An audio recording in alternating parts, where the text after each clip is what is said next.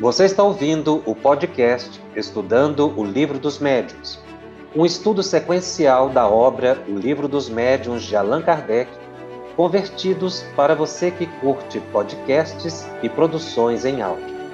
Essa é a nossa forma de transmitir esperança, conhecimento e alegria. Olá, minhas amigas e meus amigos. Iniciando hoje o programa 24 da série Estudando o Livro dos Médiuns aqui pelo canal da FEB TV no YouTube. E o tema de hoje é o capítulo 6 da segunda parte de O Livro dos Médiuns, intitulado por Allan Kardec de Manifestações Visuais. Este é o primeiro programa deste capítulo. Allan Kardec, no item 100 de O Livro dos Médiuns, afirma que de todas as manifestações espíritas, as mais interessantes, sem contestação, são aquelas por meio das quais os espíritos se tornam visíveis. Pela explicação desse fenômeno, diz Allan Kardec, se verá que ele não é mais sobrenatural do que os outros, fazendo sempre a ressalva de que quando Allan Kardec utiliza a expressão manifestação espírita, ele está se referindo a manifestações mediúnicas interpretadas, ora, pelo Espiritismo. Mas à época era muito comum dizer manifestações espíritas, já que a doutrina se estruturava. Allan Kardec, nesse capítulo, vai estudar especialmente as aparições dos espíritos em estado de vigília. Não se refere propriamente à faculdade mediúnica de vidência, que será estudado em outro capítulo. Aqui, Kardec se refere ao contato direto do médium com o espírito ou de uma pessoa que vê um espírito. É? O espírito ficaria visível à pessoa. Nós colocamos sendo médium ou não, porque, como sabemos, um espírito pode se materializar utilizando fluidos de um médium posto à distância. E nós estamos estudando o capítulo das materializações, e agora, especificamente, das aparições, não é? dessas que surgem espontaneamente no cotidiano, fora de uma reunião mediúnica. Mas não podemos deixar de fazer um registro aqui, nesse estudo de O Livro dos Médiuns, o estudo da mente humana, porque, em verdade, quando estudamos a mediunidade, estu estamos estudando, como já mencionamos, a nós mesmos.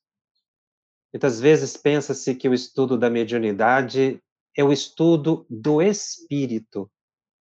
Mas, na verdade, quando nós focamos o estudo no espírito, nós o deslocamos, ou deslocamos o nosso foco de atenção para algo exterior, ele, o espírito.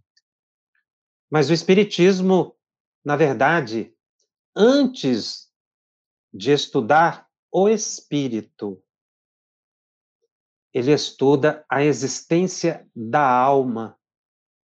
Então, há uma gradação na busca desse conhecimento. Nós devemos começar pela unidade, pela alma, ou seja, por nós mesmos pela nossa mente. Tanto é assim que o livro dos médiuns pode ser considerado o maior tratado de estudo da psique humana e não um livro especificamente de estudo de fenômenos e para o desenvolvimento da mente, o desenvolvimento da mediunidade. Nós mencionamos que é o estudo da psique humana porque o próprio codificador utiliza denominação semelhante quando ele intitula a revista espírita de Revista de Estudos Psicológicos. E ali nós vamos ver uma série de fenômenos, mas na verdade o codificador observava fenômenos da mente humana. É por isso que o estudo da mediunidade é um estudo de autoconhecimento. É um estudo de nós mesmos. E às vezes a gente confunde e diz nós estamos estudando o espírito como algo deslocado da nossa personalidade. Mas a verdade é que estamos estudando a nossa essência, o mecanismo de funcionamento do nosso cérebro, os nossos aspectos psicológicos, ou no caso, metapsíquicos. E dentro desse estudo da metapsíquica, da psique humana, como dissemos, não poderíamos deixar de registrar aqui a impressionante pesquisa feita pelo cientista inglês William Crookes no final do século XIX. William Crookes é uma das personalidades científicas mais respeitadas desde o século XIX, exatamente porque as suas pesquisas eh, científicas o levou a duas descobertas extremamente importantes para as ciências até hoje. O primeiro foi a descoberta do, da substância talho, o corpo metálico, que passou a compor a tabela periódica. Isso foi um grande feito à época. Deu uma grande compreensão das substâncias químicas. E a segunda grande descoberta que colocou William Crookes dentre as personalidades científicas mais célebres foi ter identificado um quarto estado da matéria, quando até então se conhecia o estado sólido, líquido e gasoso. William Crookes identificou um quarto estado da matéria, o estado radiante. Através das suas pesquisas, ele verificou que a matéria também pode se irradiar. Daí, matéria radiante. Mas os feitos de William Crookes não se circunscreveram às ciências humanas, mas também às ciências espirituais. Quando, no ano de 1870, ele começou as pesquisas com a médium Florence Cook, que durou cerca de três anos, até 1873. Através da mediunidade de Florence Cook, materializava-se o espírito Kate King. Ele narra as experiências num livro que chegou ao Brasil traduzido como Fatos Espíritas, em que ele descreve as sessões de materialização em que ele pôde comprovar induvidosamente a existência do espírito, a sobrevivência da alma, a possibilidade da comunicação.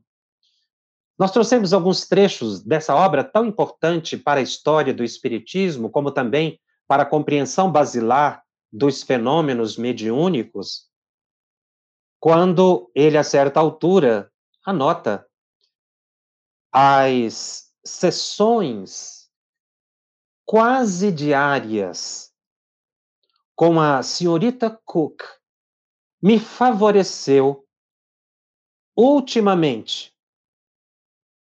Muito uh, esgotaram as suas forças e desejo patentear o mais possível os agradecimentos, os obsequios que lhe devo pelo seu empenho em me ajudar nas experiências.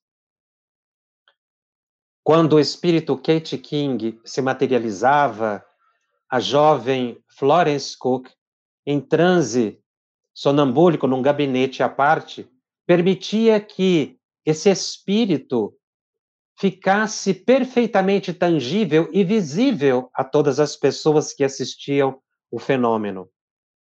William Crookes registra que por várias vezes Kate King tomou-lhe o braço andando e a impressão sentida, diz ele, por mim, era a de uma mulher viva que se achava ao meu lado e não um visitante de outro mundo. Ele sentia o toque, dando os braços a esse espírito.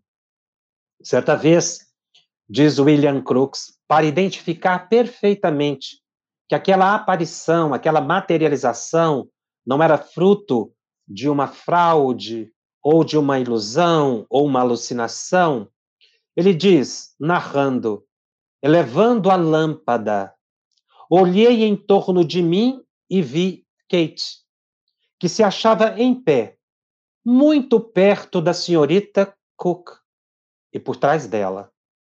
Kate estava vestida com uma roupa branca, flutuante, como já tínhamos visto durante a sessão.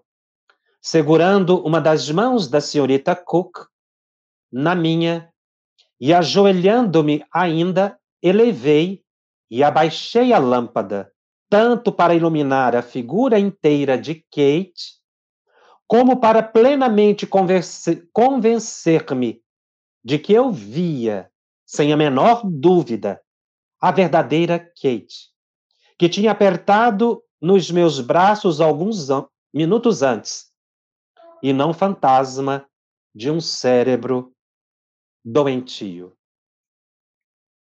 Uma noite, diz William Crookes, contei as pulsações de Kate King.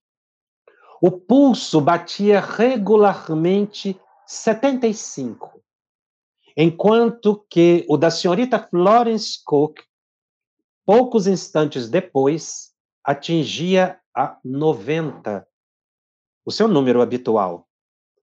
Auscultando o peito de Kate, eu ouvia um coração bater no seu interior e as suas pulsações eram ainda mais regulares que as do coração da senhorita Cook. Quando, depois da sessão, ela me permitia igual verificação. Examinamos da mesma forma os pulmões de Kate.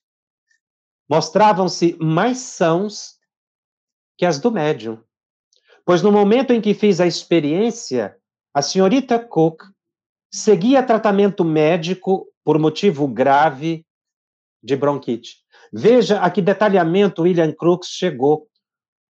Pôde auscultar o pulmão do espírito, verificar-lhe os batimentos cardíacos, perceber que a aparição era tangível, era palpável não somente pelo exterior, mas também no seu interior, ou seja, a materialização de Kate King ocorria de igual modo pela materialização de órgãos interiores, mostrando que era uma materialização perfeita, uma aparição sem sombra de dúvidas, mas que comprovava ali uma entidade.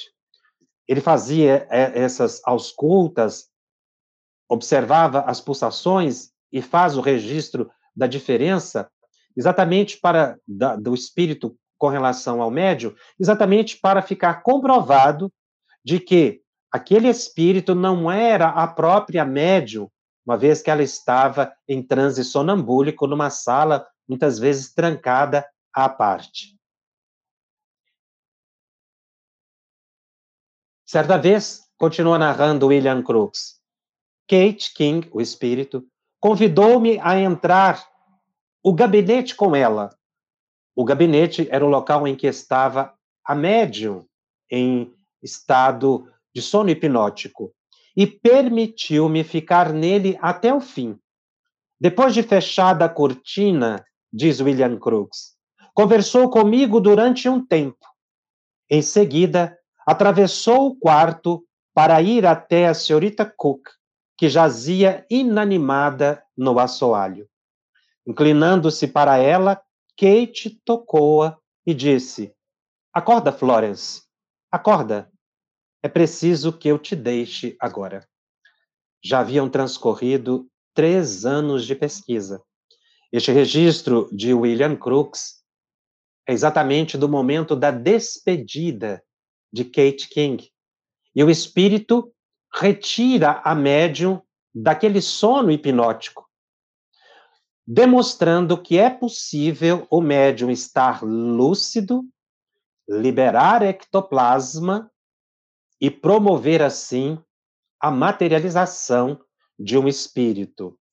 A narrativa é belíssima, porque no momento em que Kate King desperta a jovem Florence Cook, então com 15 anos de idade, aquela jovem verificando que era o instante da despedida daquele espírito, chora compulsivamente, acordou em lágrimas e suplicou que Kate ficasse ainda mais algum tempo com ela, mostrando a afetividade da médium para com o espírito.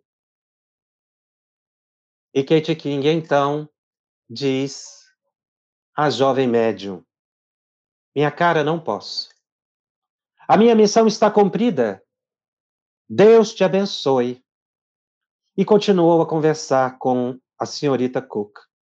Depois de alguns minutos de conversação, enfim, as lágrimas de Cook a impediram de falar.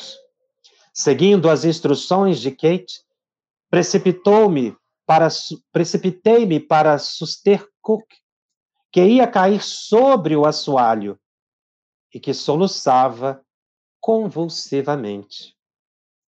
Foi um instante tocante.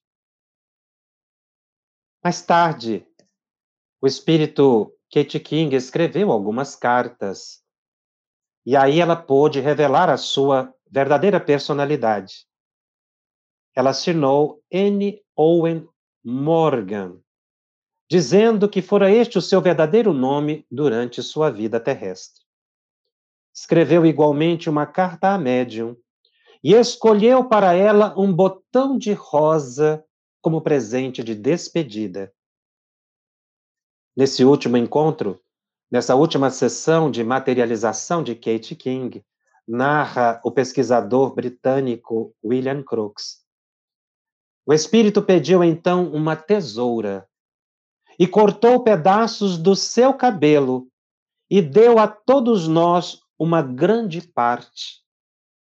Tomou em seguida o meu braço, diz William Crookes. Fez mais uma volta pela sala apertou a mão de cada um, sentou-se de novo e cortou vários pedaços do seu vestido e do véu e nos presenteou com eles, mostrando que as materializações elas podem permanecer com uma durabilidade maior, aqui revelando o fenômeno de transporte da flor ou não ficou muito claro, poderia ser uma materialização de uma rosa para jovem médium e para os presentes, o cabelo e a vestimenta. Como dissemos, foram pesquisas exaustivas. William Crookes narra que esse trabalho durou três anos, que as sessões eram quase que diárias.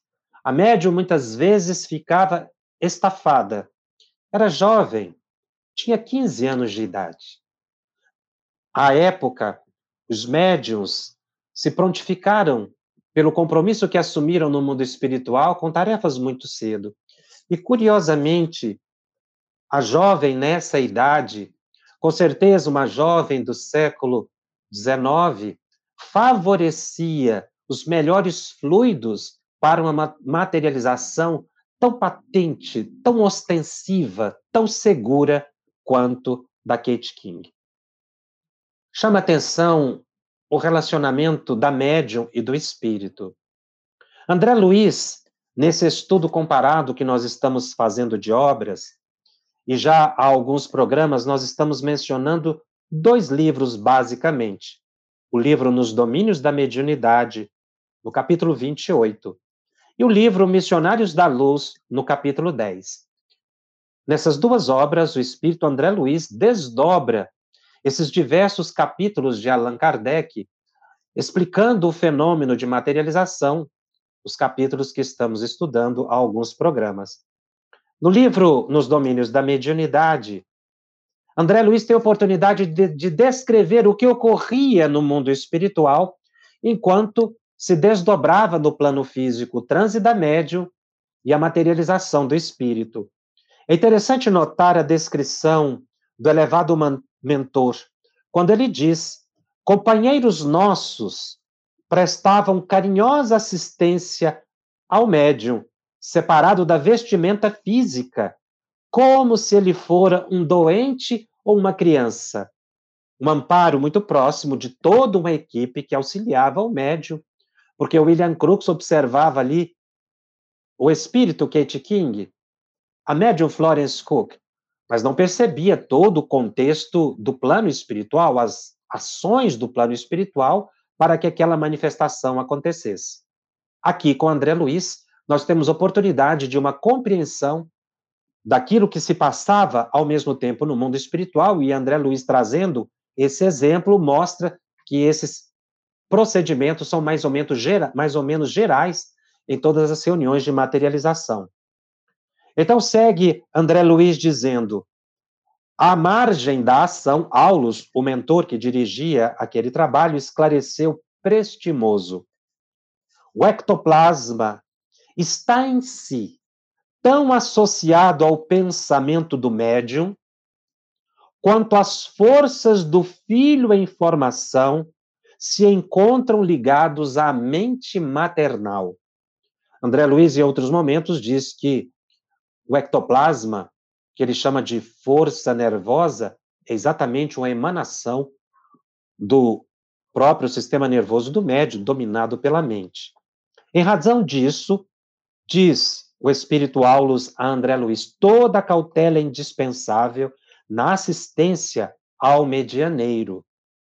O veículo de matéria densa, continua descrevendo André Luiz, no leito, desceu à mais funda prostração. Mas o médium, em seu perispírito, evidenciava maior vitalidade e maior lucidez na medida em que o corpo entrava em maior sonolência e prostração, o espírito ficava, portanto, mais livre e se locomovia também pela sala. Amigos espirituais envolveram-no no extenso, num extenso roupão ectoplasmático. E a enfermeira, ele está se referindo ao espírito que estava conduzindo aquela sessão, ou participando daquela sessão, que era uma enfermeira, uma vez que, a, que essa sessão descrita por André Luiz no livro Nos Domínios da Mediunidade tinha a função de proceder à cura de enfermos que compareceram àquela reunião. Então, na verdade, a sessão de materialização descrita por André Luiz era diferente da de William Crookes. William Crookes estabeleceu pesquisas. Aqui André Luiz já mostrou uma, uma utilidade para o fenômeno de materialização, que no caso seria a cura de enfermidade física. Então, a enfermeira que auxiliava o médium naquele instante, uniu-se a ele, comandando-lhe os movimentos. O médium, não, não obstante ausente do corpo carnal, achava-se controlado pela benfeitora, à maneira de um médium psicofônico. É interessante essa comparação que André Luiz faz do comando psíquico dessa enfermeira espiritual com o médium, uh, com o fenômeno da psicofonia, do transe psicofônico. Então, era um controle psíquico que ela fazia, embora estando ao lado do médium, mostrando que o espírito uh, controlava a situação toda, mas mentalmente. Diferenciando-se apenas o espírito do médium pela roupagem singular estruturada com apetrechos ectoplasmáticos imprescindíveis à permanência dele no recinto, o médium desdobrado no local, onde, diz André Luiz, explodiam pensamentos perturbados e inquietantes. André Luiz, nesse capítulo, faz grande referência ao apoio psíquico dos presentes, que nesse caso especificamente não foram de grande apoio.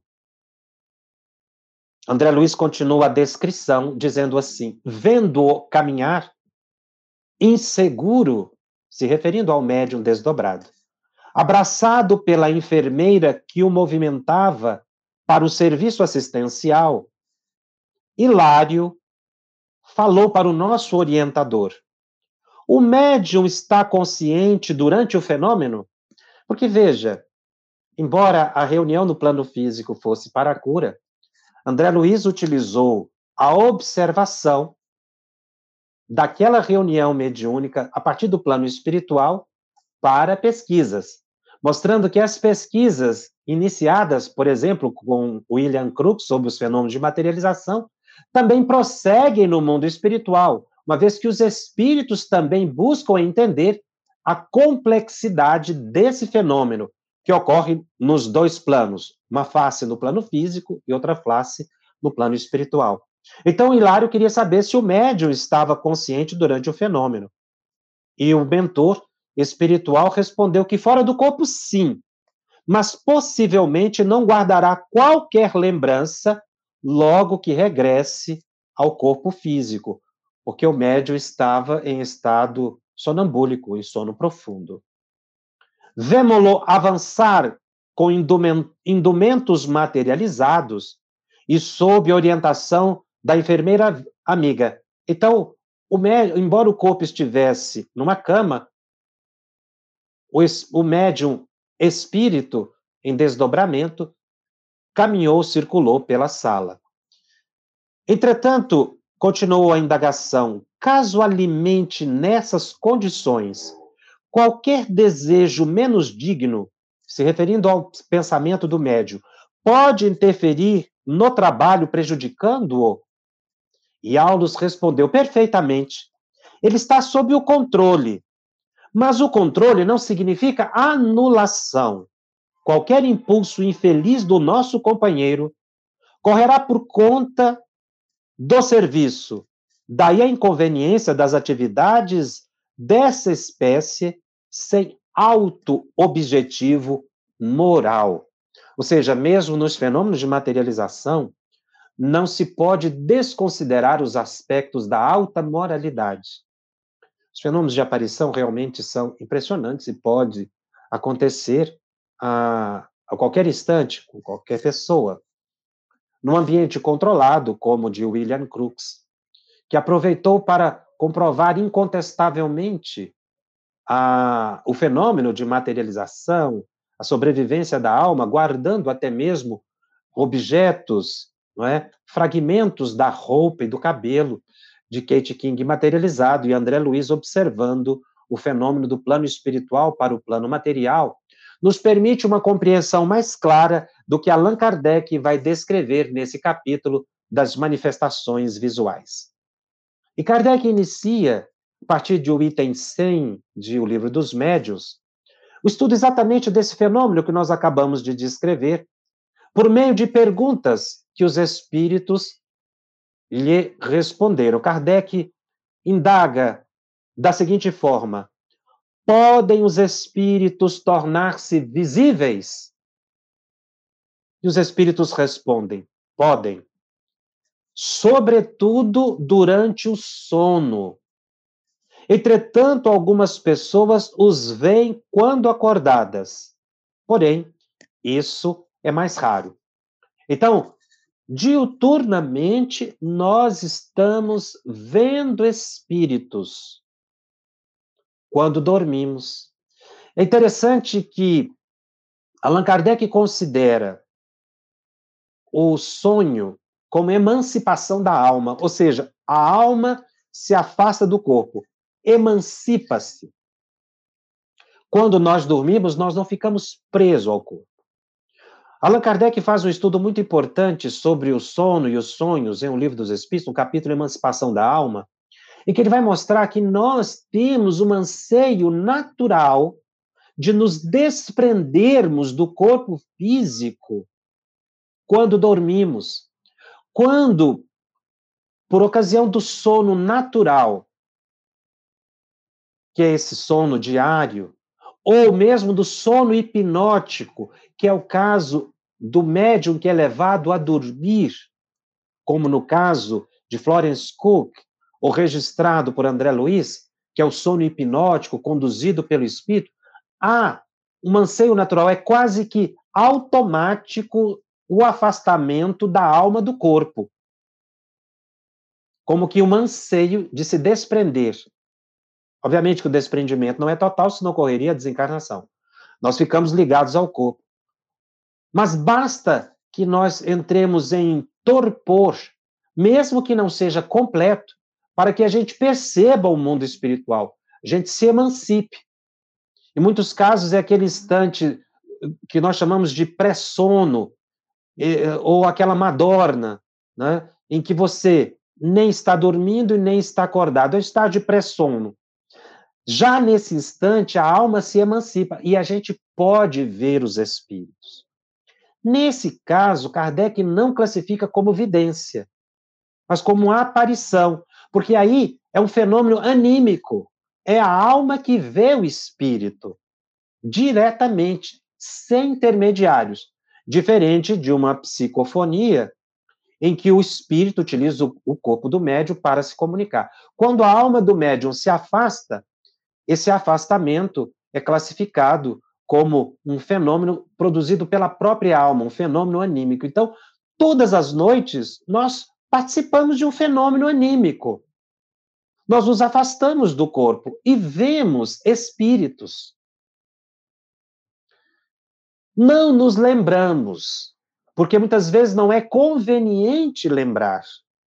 Ou nosso cérebro não suporta a lembrança.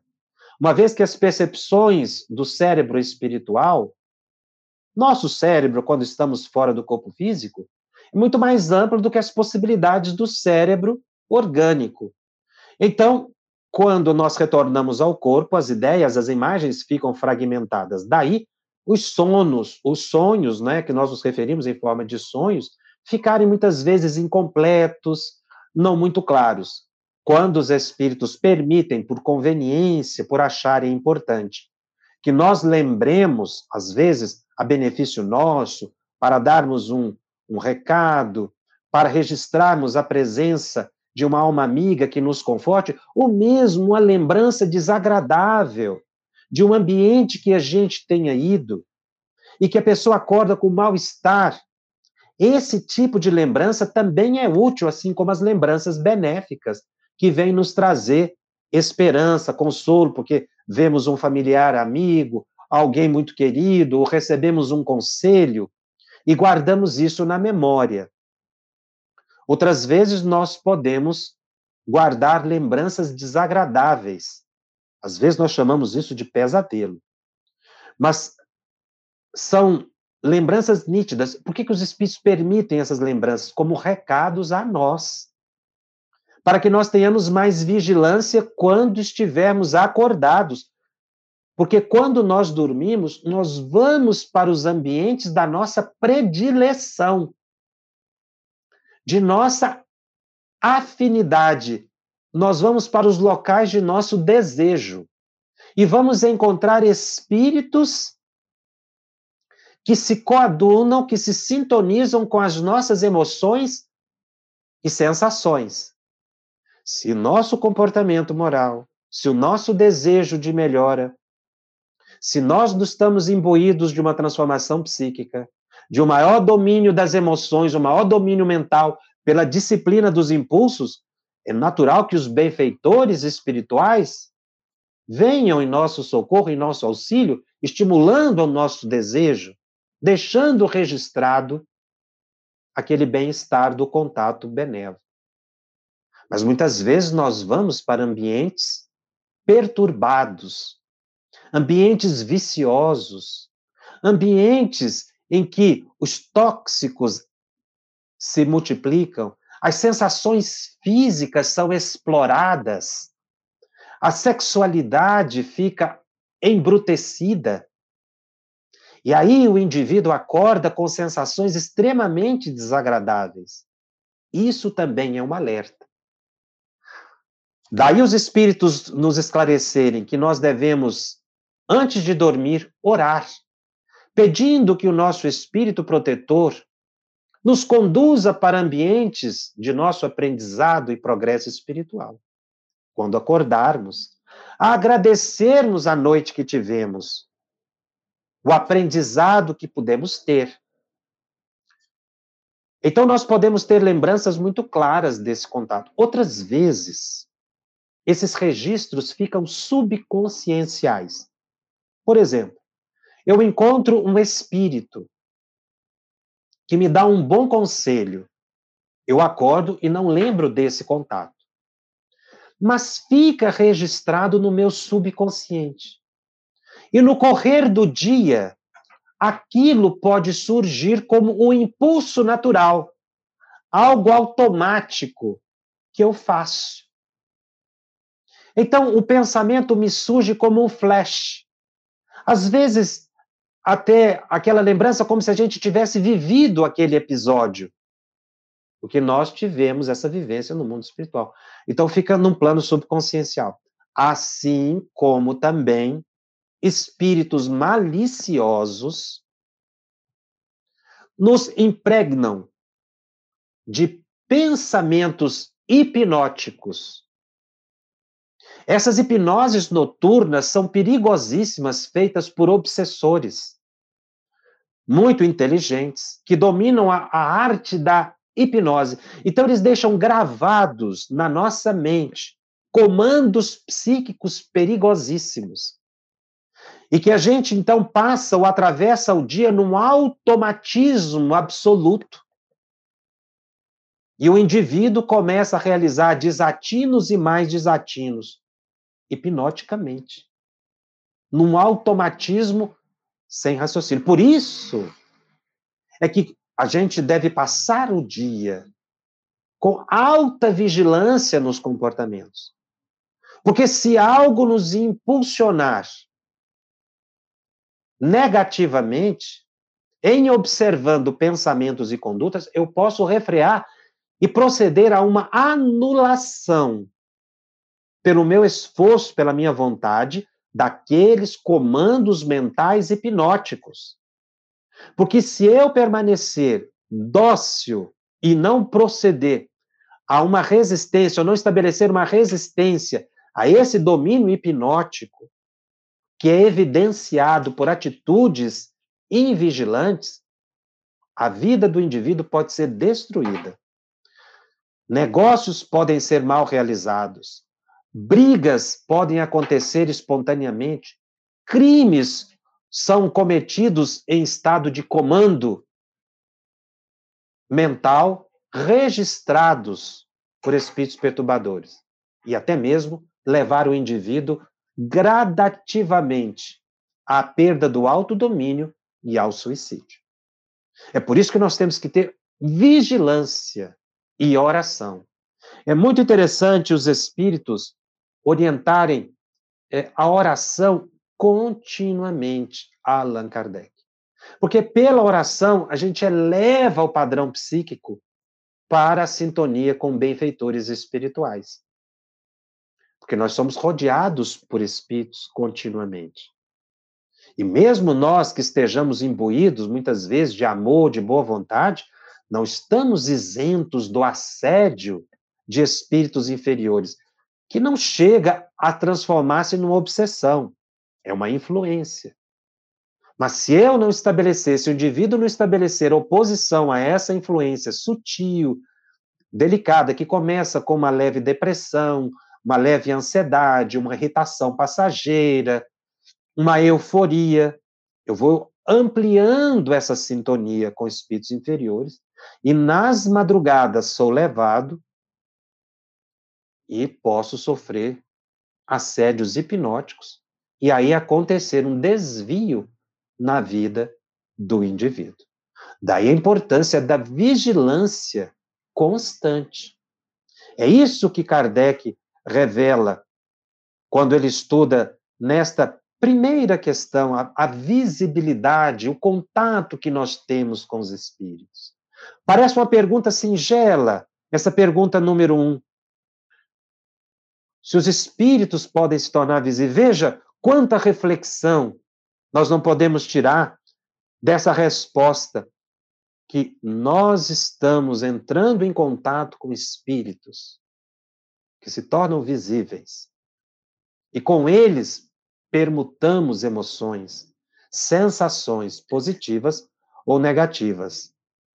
É daí que, ao se dizer que o livro dos médiuns leva à transformação moral, é porque, mais do que enxergar aqui o fenômeno de emancipação da alma, nós precisamos enxergar as consequências dessa emancipação da minha alma que acontece com todas as pessoas, todos os dias.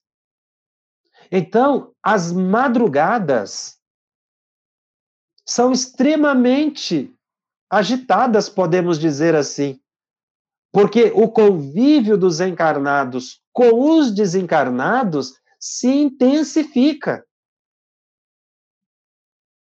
Daí a importância de ter um domínio mental, para que a gente não seja levado nesses impulsos. André Luiz descreve que muitas ruas nas cidades populosas, às madrugadas, quando aparentemente estão vazias de encarnados, estão lotadas de espíritos, muitas vezes inferiores, num vai e vem contínuo, mostrando que a vida noturna é tão ou mais intensa do que a vida em estado de vigília, quando estamos acordados.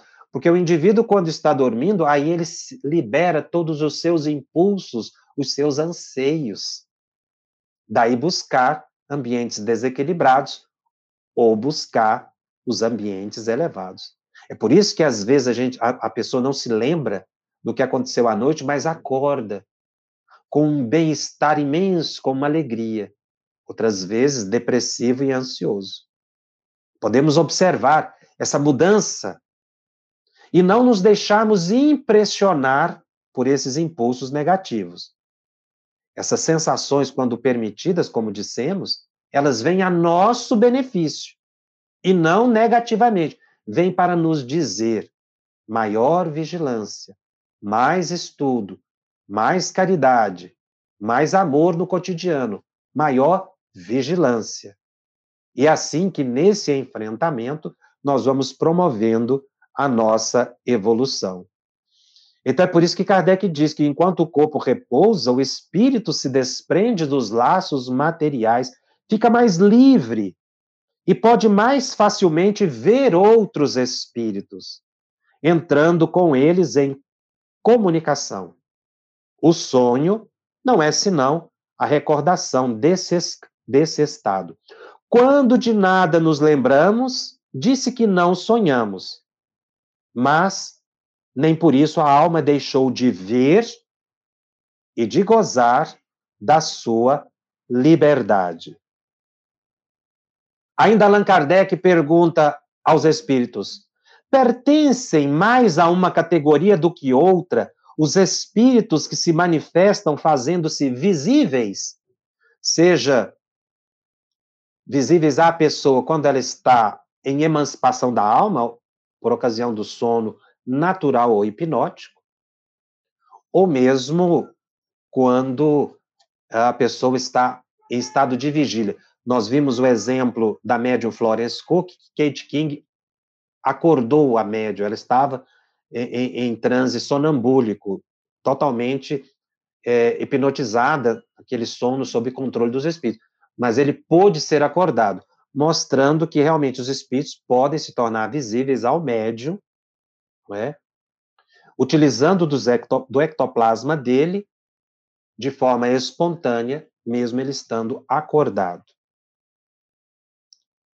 Então, Kardec aqui perguntou se os espíritos que se fazem visíveis são mais de uma categoria ou outra. Ele está falando da escala espírita, se são espíritos superiores ou inferiores. E aí o, o, o espírito responde a Kardec: não. Podem pertencer a todas as classes, assim as mais elevadas como as mais inferiores, como isso que nós acabamos de mostrar, esse contato que nós temos diuturnamente com os espíritos. Terceira pergunta: todo, a todos os espíritos é dado manifestar-se visivelmente? Kardec queria saber se todos os espíritos podem se tornar visíveis. E os espíritos respondem a Kardec: todos podem. Mas nem sempre eles têm permissão para tornarem-se visíveis. Porque interessante, a gente vai estudando a obra de Kardec, a revista Espírita, e continuamente a gente observa os espíritos dizendo que eles podem fazer muito, mas há um limite. Não fica muito claro esse limite. Ao que parece, são leis superiores que impedem a ação mais ostensiva dos espíritos. Inferiores, por exemplo. Os superiores em obediência à lei. Outras vezes, transparece que esse controle é feito diretamente por espíritos superiores em proteção aos encarnados. Porque imagina se nós estivéssemos em contato permanente com os espíritos. Isso traria grande perturbação. Então, os espíritos dizem que nem sempre eles têm permissão para se tornar visíveis e adita a resposta. Nem sempre também os espíritos querem se fazer visíveis. Aliás, a invisibilidade para os espíritos é uma vantagem. Tá? Aí muitas pessoas perguntam, eu narrei agora há pouco essa questão da hipnose, é bom esclarecer. A pergunta que mais se faz, quando isso acontece, não está tirando o livre-arbítrio da pessoa? Essa pergunta é recorrente, uma vez que há hipnose na madrugada. E os espíritos dizem que não. Não se violenta o livre-arbítrio da pessoa. Por quê? Porque a pessoa tem a liberdade de escolher suas companhias. É aí que se exerce o livre-arbítrio. Eu escolho a companhia. Eu vou com ela até quando eu quiser. Se for um espírito elevado, vai me beneficiar. Se for um espírito inferior, vai perturbar a pessoa. Mas ela foi livre para escolher a companhia. Exercitou o livre-arbítrio. Aquelas primeiras ideias que lhe surgem, comandos hipnóticos mesmo, são sugestões. Emmanuel diz: soam à mente do médium como conselhos. Só que depois que o indivíduo vai aceitando um conselho, outro conselho, e vai intensificando a sintonia, chega um ponto em que ele perde o autodomínio. É aí que parece que ele perdeu o livre-arbítrio. Não. Isso é consequência, essa perda do domínio é consequência do exercício do livre-arbítrio. Então não podemos impor aos espíritos obsessores a responsabilidade. Porque o espírito superior não nos constrange, só os espíritos inferiores. Porque eu fui livre para escolher o ambiente, eu fui para o ambiente da minha predileção. Se sofri consequências, o problema é meu. O problema vai ser meu. E muitas vezes os obsessores, depois que o indivíduo está lá no fundo do poço, quando o indivíduo vai reclamar, ele vai ouvir dos espíritos obsessores. Que temos nós contigo? Isso é problema teu. Aliás, isso é, é uma reprodução do trecho bíblico, né? Quando Judas Iscariotes, arrependido do que tinha feito com Jesus, volta ao sinédrio e devolve as 30 moedas que ele tinha re recebido para trair Jesus.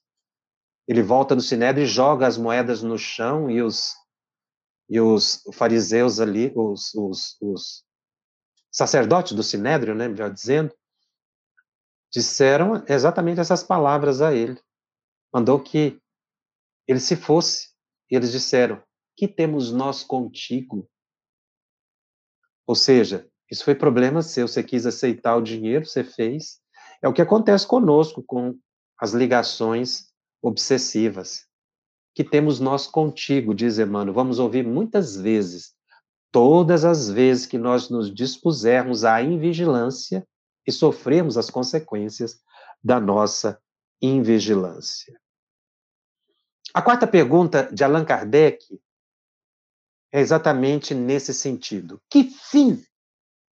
Qual é o propósito? Qual é o objetivo dos espíritos que se manifestam visivelmente? E os espíritos respondem a Kardec: isso depende.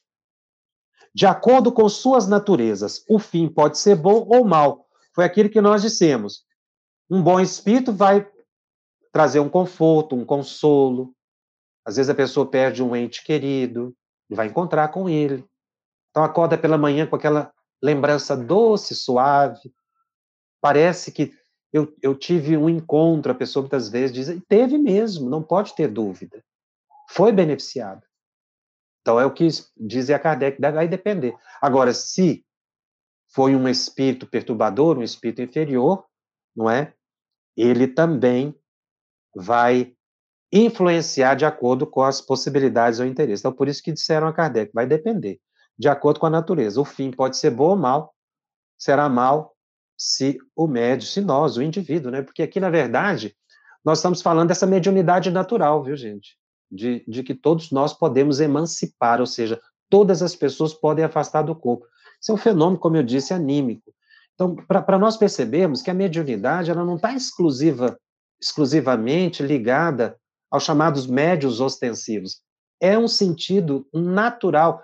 Então, naturalmente nós emancipamos. Isso é um, um fenômeno. Chamamos mediúnico genericamente, num sentido mais amplo, porque é um contato com o mundo espiritual. Tecnicamente, numa expressão mais específica do fenômeno, é um fenômeno anímico. A quinta pergunta é muito interessante que Kardec faz. Como pode ser permitido espíritos manifestarem quando a finalidade é o mal? Olha que percepção de Kardec. Por que, que essa permissão para que espíritos maus se tornem visíveis, se manifestem visivelmente à pessoa? É? Repito, tanto na condição de emancipação da alma, quando nós dormimos, ou então até visivelmente se materializar diante da pessoa. A resposta dada a Kardec é muito interessante.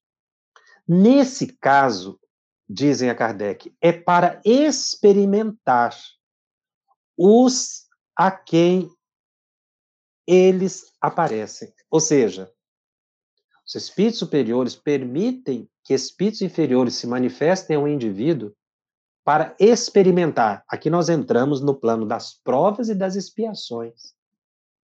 Para experimentar, ou seja, para que eu possa ter um enfrentamento daquela situação e aprender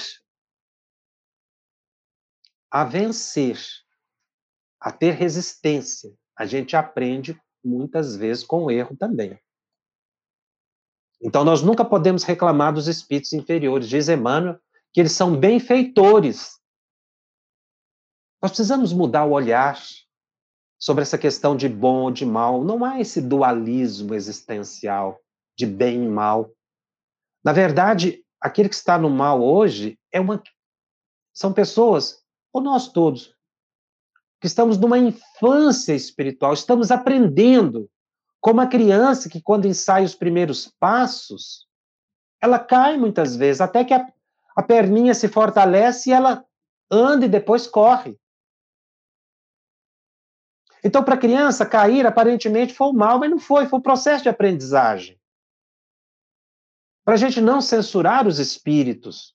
Kardec tratava os espíritos inferiores com muito respeito, porque são irmãos nossos. Estão na mesma condição de nós. E nos ensinam, como está dizendo aqui a Kardec, os benfeitores permitem esses contatos, esses enfrentamentos, para que a gente possa se amadurecer, e os espíritos também. Possam amadurecer e ver que não se deve ficar perseguindo ou acompanhando encarnados? Porque para um espírito que deveria buscar o seu progresso, ficar ainda obsidiando ou acompanhando a vida de encarnados, se interessando pela vida de encarnado, isso é um sofrimento muito grande para o espírito também. Não é só para os encarnados, não. Aliás, os espíritos às vezes sofrem muito mais do que nós. porque eles já não têm mais o corpo físico. E ligados à matéria, sem os sentidos orgânicos, representa uma grande perturbação para eles. Por isso nós temos que ter misericórdia. Todas as vezes que nós vemos diálogos de Kardec na revista espírita com os espíritos inferiores, Kardec é extremamente respeitoso. Nunca vemos Kardec agredir de nenhuma maneira os espíritos. Ele trata todos com grande respeito e benevolência. Que, aliás, são preceitos que nós deveríamos exercer em todas as reuniões mediúnicas. Nunca partir do pressuposto de que o espírito inferior é o culpado. Ele é um irmão nosso. Está aprendendo como nós. Porque nós caímos muitas vezes, todos os dias, mais de uma vez. E a misericórdia divina permite que nós nos levantemos assim como os espíritos inferiores. Então nós precisamos mudar um pouco o olhar sobre essa questão de obsessão, de espírito inferior. Eles estão conosco porque nós os atraímos, então eles não são assim, os culpados. Que a gente gosta de colocar a culpa sempre no exterior. É sempre o outro o culpado da minha infelicidade, é o outro que é culpado dos problemas que eu passo, o outro é culpado dos meus negócios mal feitos, de eu não conseguir o um emprego, de eu não conseguir o lar que eu sonhei. É sempre o outro responsável. E às vezes a gente coloca isso na, na, na culpa nos espíritos. Precisamos mudar o olhar, a doutrina espírita ensina diferente. Não é esse o propósito. Então, numa simples frase, Kardec nos leva a essa reflexão tão profunda. Por que é permitido que espíritos maus se manifestem a nós? É para nos experimentar. Vou partir para algumas perguntas. Esse é o primeiro programa. Esse tema é fascinante. Esse capítulo é belíssimo. Tem outros conceitos aqui que vão nos levar a reflexões, outras muito importantes. Nós vamos continuar nesse tema na próxima semana. Vamos ver se temos algumas perguntas aqui. Nós estamos respondendo mais perguntas pelo Telegram.